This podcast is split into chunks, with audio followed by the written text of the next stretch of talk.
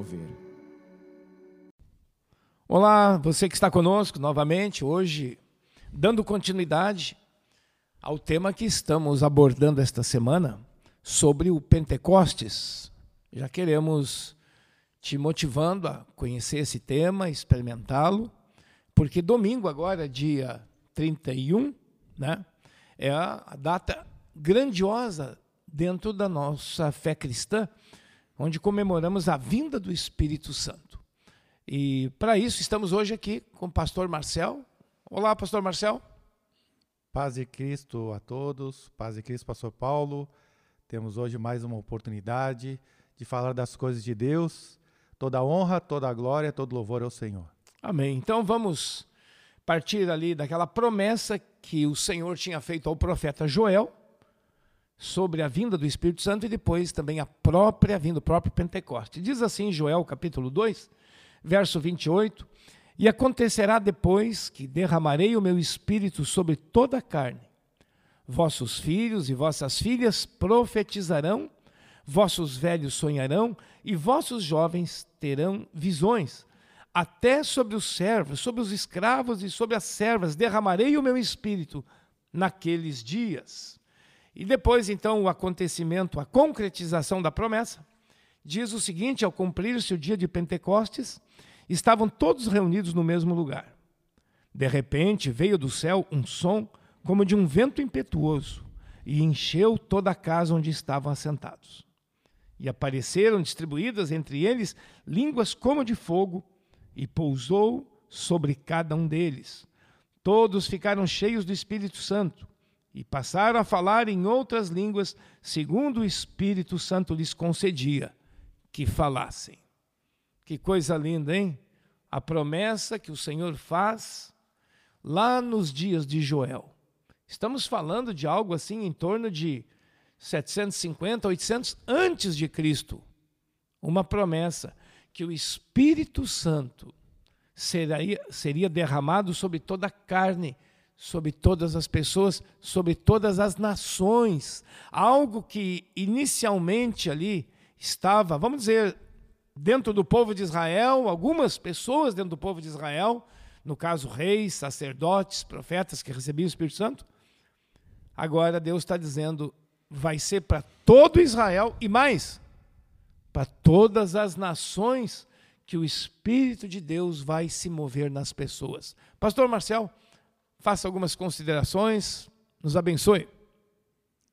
Nós vemos aí, né, pastor, o cumprimento, é, cumprimento da palavra do Senhor, onde o profeta, talvez no momento que disse, não imaginava, com certeza, né, não imaginava é, o jeito e a época que ia acontecer, mas aconteceu naquele dia, sim, quando eles estavam reunidos, segundo a promessa do Senhor, é, e vemos ali que foi exatamente no dia de Pentecostes, 50 dias depois é, é, da Páscoa, então veio a, a, o Espírito Santo. Então ele é, foi derramado em cima daquelas pessoas que começaram a falar em, em outras línguas, conforme o Espírito Santo concedia que falasse. E foi um evento marcante, podemos dizer, né, pastor? Determinante para nós hoje.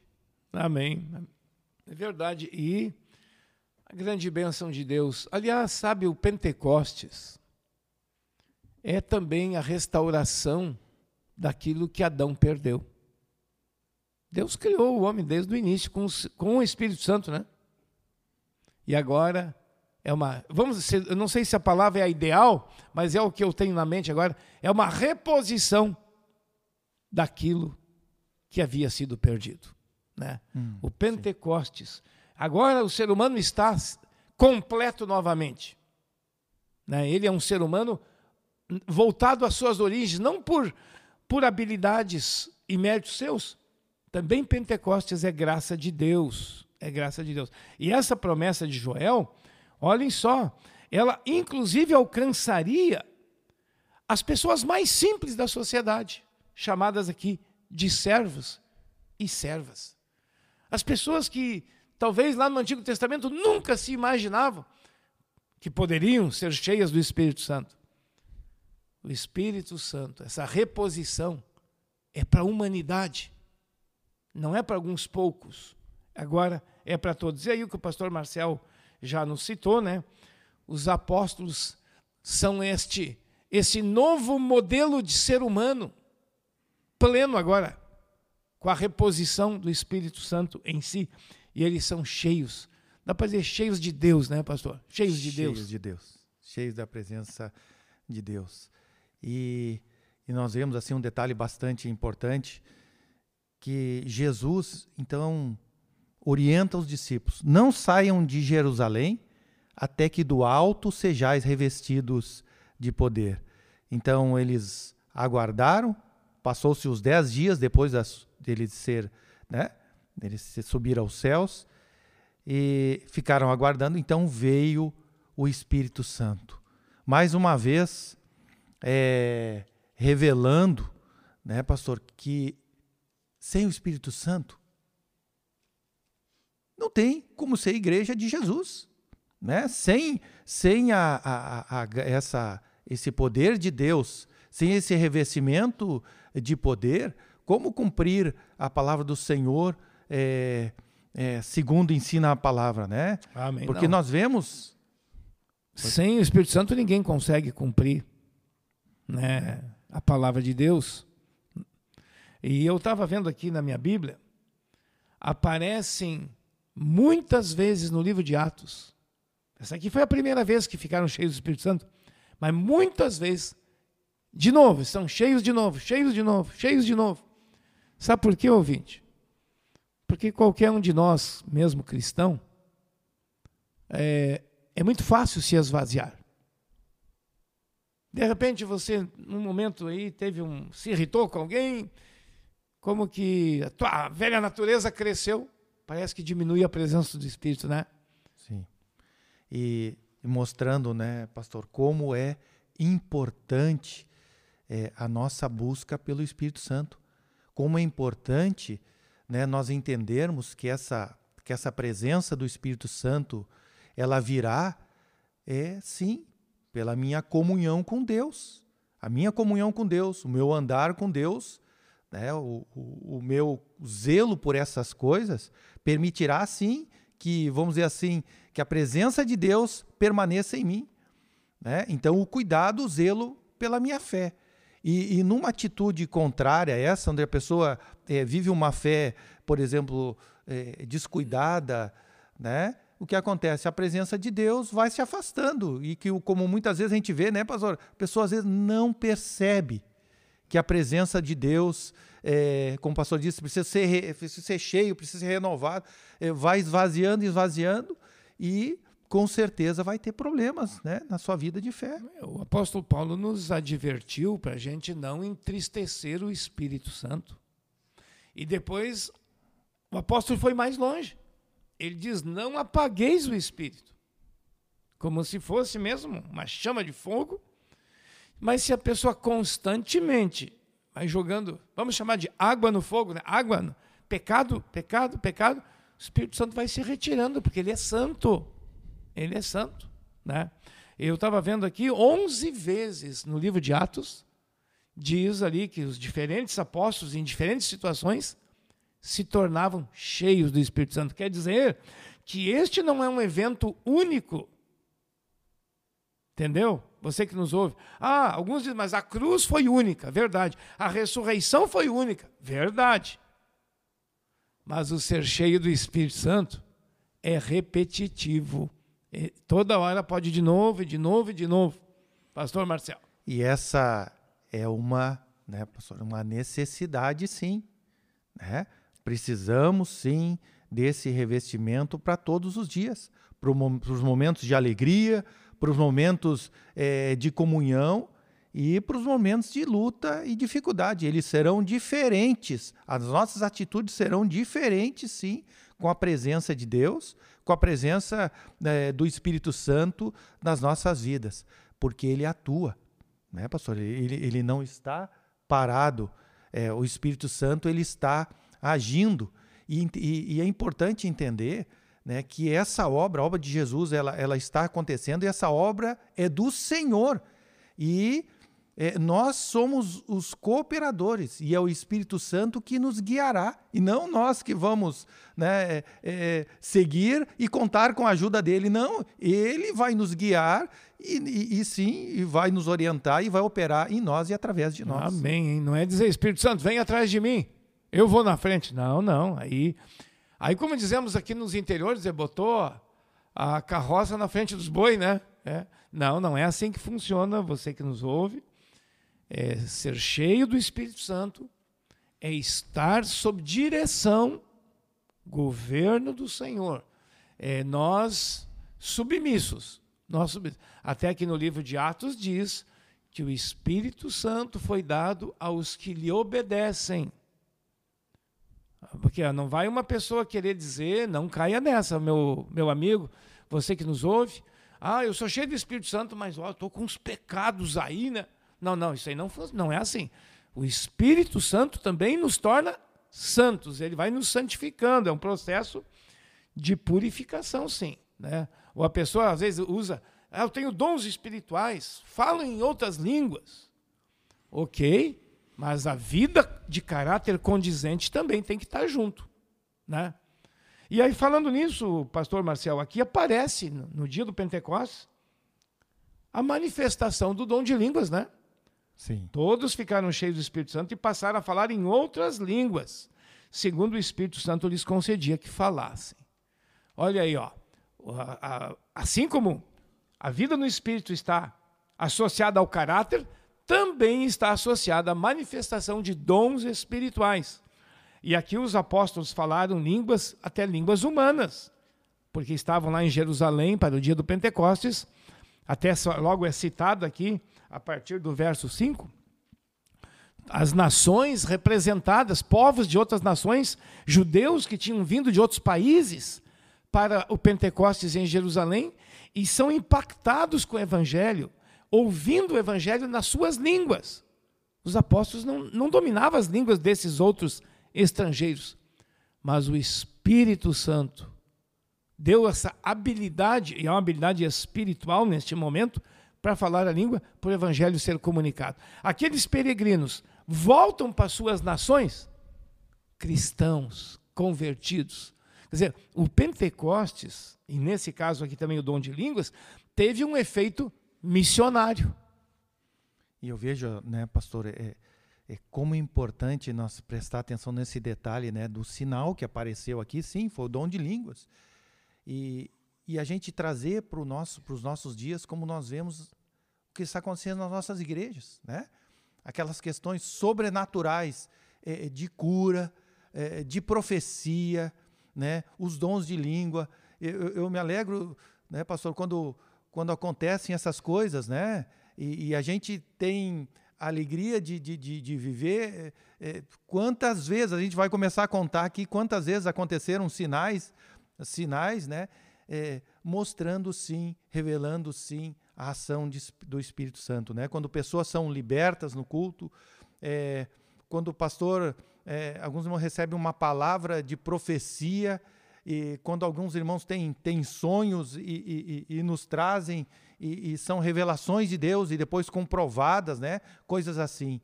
É isso aí, né? É verdade. Sinais hão de acompanhar aqueles que creem. Né? E é importante a gente fazer isso até por uma leitura, né? de entender que o Espírito Santo de Deus está agindo e se, se tornam muitos escassos esses sinais é, na nossa vida, é importante que a gente também releia, né? Que como a gente colocou a questão da santidade, do meu jeito, é, é, o quanto eu estou procurando, o quanto eu estou buscando Deus, até por aquela palavra que diz Buscar-me-eis e me achareis, quando me buscar de todo o vosso coração, entendendo que Deus quer agir em nós, através de nós, Deus quer se manifestar. Mas essa, essa, essa, essa, essa vinda de Deus sobre a nossa vida, podemos dizer assim, né? ela também está condicionada a um querer nosso, né? Num buscar nosso. Claro, claro. É, tu tem que estar não só aberto Tá, eu creio. Não. Precisa mais que crer. Até a palavra de Deus fala também em buscar. Né? Paulo vai dizer também para a gente buscar com zelo, com dedicação, os dons espirituais. Bom, ali tinha povos, eu citei antes, de 16 países no dia que veio o Pentecostes. Então, os apóstolos, eles falaram, no mínimo, em 16 idiomas diferentes. Mas nunca, não é, não é um falar estudando uma escola de idiomas, não foi isso. Foi uma inspiração sobrenatural dada pelo Espírito de Deus, com, nesse caso, com a intenção de evangelizar aqueles povos. Eu, eu, eu queria testemunhar uma, né, eu, eu um, um, acontecimento uma vez é, no culto. O São Paulo estava pregando e ele trouxe uma palavra no final. Deus está me mostrando que tem uma pessoa que está nessa situação assim, assim, e, e ela tem tais, tais pensamentos. Eu me lembro até era uma situação, ó, você se vê num caixão com um monte de flores, e isso, isso, a pessoa está aqui por isso. E, e, e falou no culto, essa, é, é, no final do culto, e, e na hora as pessoas ficaram olhando, né? Ficaram olhando, eu me lembro assim, e amém, terminou daquele jeito. Aí passaram-se alguns dias, eu, eu, eu ligo para as pessoas que nos visitam, né?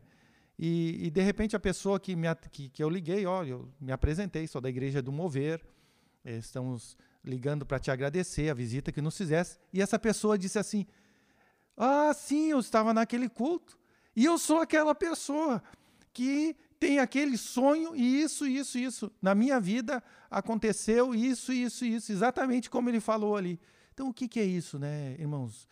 Ação do Espírito Santo. A gente nem sabia quem era a pessoa, nós não sabia como é que tu vai imaginar esse tipo de coisa. E essa pessoa, assim, do jeito dela, não nos deve nada, não, nós não conhecemos ela pessoalmente, ela vem e testemunha dessa forma, né? Então, entendemos que o Espírito Santo é a pessoa e ele age da forma que ele quer. E essa pessoa vem nos visitar, né, numa vida, e foi poderosamente abençoada. Interessante, né, pastor? Como no final do culto veio uma palavra específica para ela, daquele aí, jeito. Aí e ela o contou assim, visitante, assim, né, pastor? O visitante diz, ah, mas como é que ele sabe disso? Tem que ser Deus, não tem outro jeito, né? Não tem outro jeito. Não tem outro. E, e, esse é uma das, das grandezas dos dons do Espírito Santo. Tem dons que Deus usa para nos abençoar, mas tem dons que Deus usa também para abençoar o visitante, o estranho. Pra, porque numa igreja, e aqui a igreja cristã nasce aqui no Pentecostes, tem que ter a obra do Espírito. Se for só obra de homens trabalhando ali, louvor, pregação, recepção, tudo, bom, então é uma sociedade religiosa. Se não tem obra do Espírito Santo, se não tem gente se convertendo, não tem gente sendo curada, não tem gente recebendo palavras de conhecimento, bom, então que igreja é essa? Não é a igreja do Novo Testamento, hein? A igreja do Novo Testamento tinha isso aqui. Eu, eu contei esse aí, começa a me vir é, vários exemplos, né? Eu me lembro daquela vez é, quando nós estávamos numa na, numa igreja, uma das nossas igrejas, e o pastor pregou. E eu vou resumir a história, né? Eu vou resumir. E, e veio o, visitante no final, convidado por um irmão, né, que era amigo dele, disse: "Ah, eu não vou vir mais nesse culto. Não, não, não, não vou vir mais na tua igreja aqui, é, porque ah, tu fica contando a minha vida para as pessoas, tu contou a minha vida para o pastor e não, não, não vou ver mais isso. Mas eu não falei nada, não, não conversei com o pastor.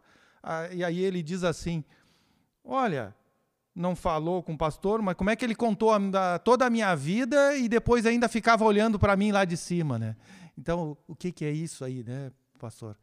É exatamente a misericórdia do Senhor sobre esse homem né, a bênção do Senhor sobre esse visitante, que não conhecia o Senhor, mas que o Espírito Santo queria tocar na vida dele, queria alcançar a vida dele. E o resultado foi que ele ficou na igreja. Amém. Foi tocado, foi impactado por Deus. É o poder de Deus, né? Amém.